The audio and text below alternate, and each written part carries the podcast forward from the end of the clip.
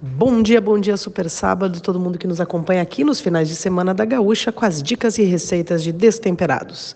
Eu sou Lela Zaniol e a minha dica hoje é um montadito de presunto cru com gorgonzola. É aquela entradinha, aquele aperitivo perfeito para o final de semana, combina com uma mesa de frios, vai muito bem com vinho também. E é essa pedida que eu trouxe hoje para a gente preparar no nosso final de semana.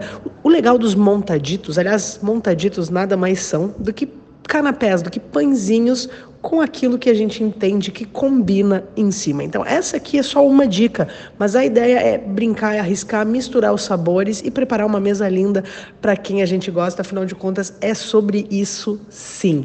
Então, para esse montadito, para esse pãozinho, a gente vai precisar de uma baguete ou fatias de baguete, 15 gramas de manteiga, 60 gramas de presunto cru ou ramon serrano, 50 gramas de damascos frescos, pode ser figos, pode ser melão, pode ser uva também, combina muito esse agridoce, 500 gramas de queijo gorgonzola e 30 ml de mel, azeite de oliva a gosto. A gente começa cortando as fatias de baguete e leva a uma frigideira para tostar com a manteiga. Pode fazer isso dos dois lados para ficar bem crocante, bem saboroso.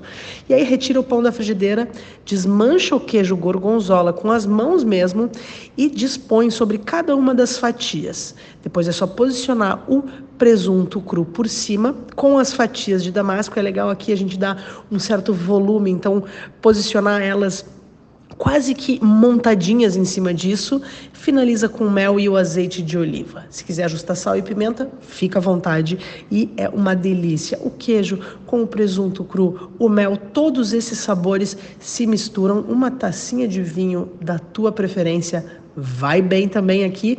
E para pegar o detalhe dessa e de outras tantas receitas, vocês já sabem, destemperados.com.br e nos sigam nas redes sociais, o arroba Destemperados tem muita dica de receita, de restaurante, de programas gastronômicos para vocês.